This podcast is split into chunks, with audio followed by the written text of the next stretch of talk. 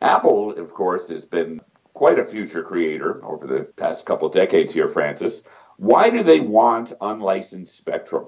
This is a fascinating situation. We've been probably the world's leading analysts of Apple now for many, many years. And we have something like, I don't know, 23 or 4 years worth of data on that company. And we track it very, very carefully. And we have created two parallel models of Apple. And for people who go onto our future-creators.com website, clients can load this uh, seminar up on Apple that we have there. You will see a company that does two things brilliantly. And it's so simple.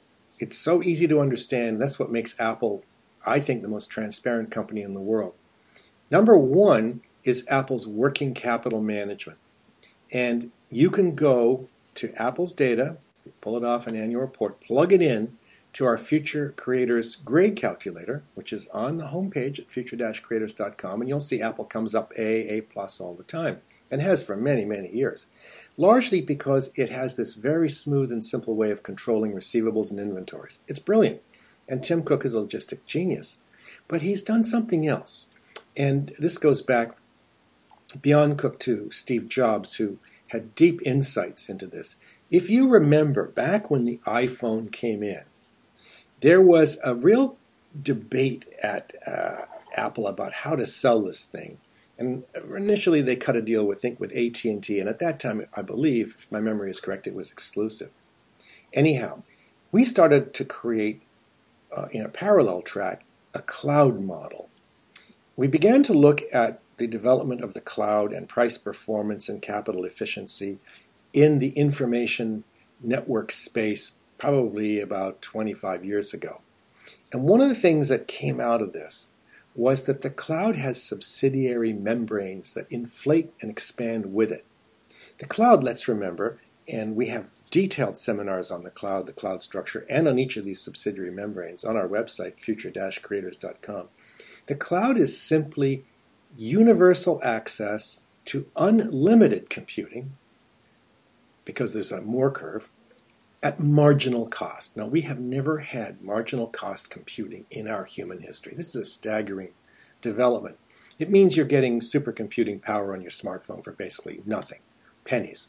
Now, this space inflates, and it inflates at the number of devices, like smartphones, parked on the net, and soon, you know, light bulbs, who knows, uh, which is gro- uh, growing exponentially, times the power and price performance of the devices on the Moore curve, also growing exponentially, times the number and power of the apps, also growing exponentially. This thing inflates.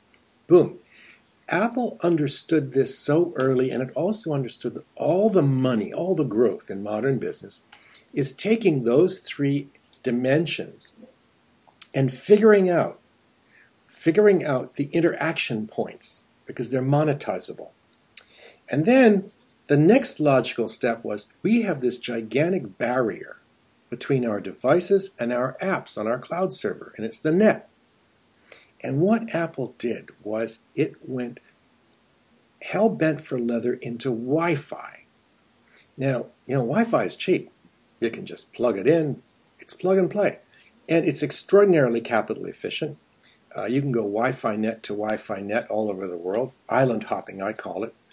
And you can plug in Apple and you get all the horsepower you ever need for your Apple products. Now, Apple understood and put an enormous investment into Wi-Fi. At one time, it had the world's leading Wi-Fi labs. Uh, and Apple understood that unlicensed spectrum like Wi Fi is where all the flexibility is. And it understood that cellular type frequencies, which are managed by the FCC, and you buy licenses, and there are all kinds of standards issues, and just a nightmare. Can take decades to un, un uh, to roll out. Apple understood that's not going to help its growth. You know, we're talking about a company that when we started tracking them was like 5.4 billion in sales. we all know today it's not 5.4 billion in sales. So here you have this problem where they're now confronted with endless new generations of technologies that can go on the app enablement membrane. These endless new generations will be Apple's future. And on our future-creators.com website, there is the Apple model showing how it plans to exploit these markets. Very logical, very simple, super uncomplicated. I urge anyone who thinks about Apple, worried about Apple, uh, to go to our website, become a client, log in, watch the Apple video and the videos and all the cloud membranes and how they work, because you'll see very quickly that Apple wants to focus on unlicensed spectrum for all of its next gen stuff. And so here you see Apple urging the FCC to allow easy and simple access to unlicensed spectrum in ever finer frequencies to support these new, newer and newer products in the next several decades. You can bet that everyone else in the world will try to resist this like crazy because nobody wants Apple to, to succeed in these areas because if mm-hmm. Apple gets there first, they foreclose the future to you. So you won't be a future creator. Pretty simple. Check out more of our podcasts and our content. Uh, visit future-creators.com to learn more about 5G and all the great work we've done uh, as relates to Apple. And thanks, Francis, for your insights. Hey, thanks, Robert. So you're ready to ask the biggest question of your life, the only question before that question. How do you find the perfect ring to ask it with? With the incredible selection of diamonds at Jared and our price match guarantee, you can dare to stop searching and find the perfect diamond at a price you'll love. Visit your local Jared store today and dare to be devoted. We promise to match any price on a like loose certified diamond of the same quality from any other jewelry retailer. See jared.com slash price match for details.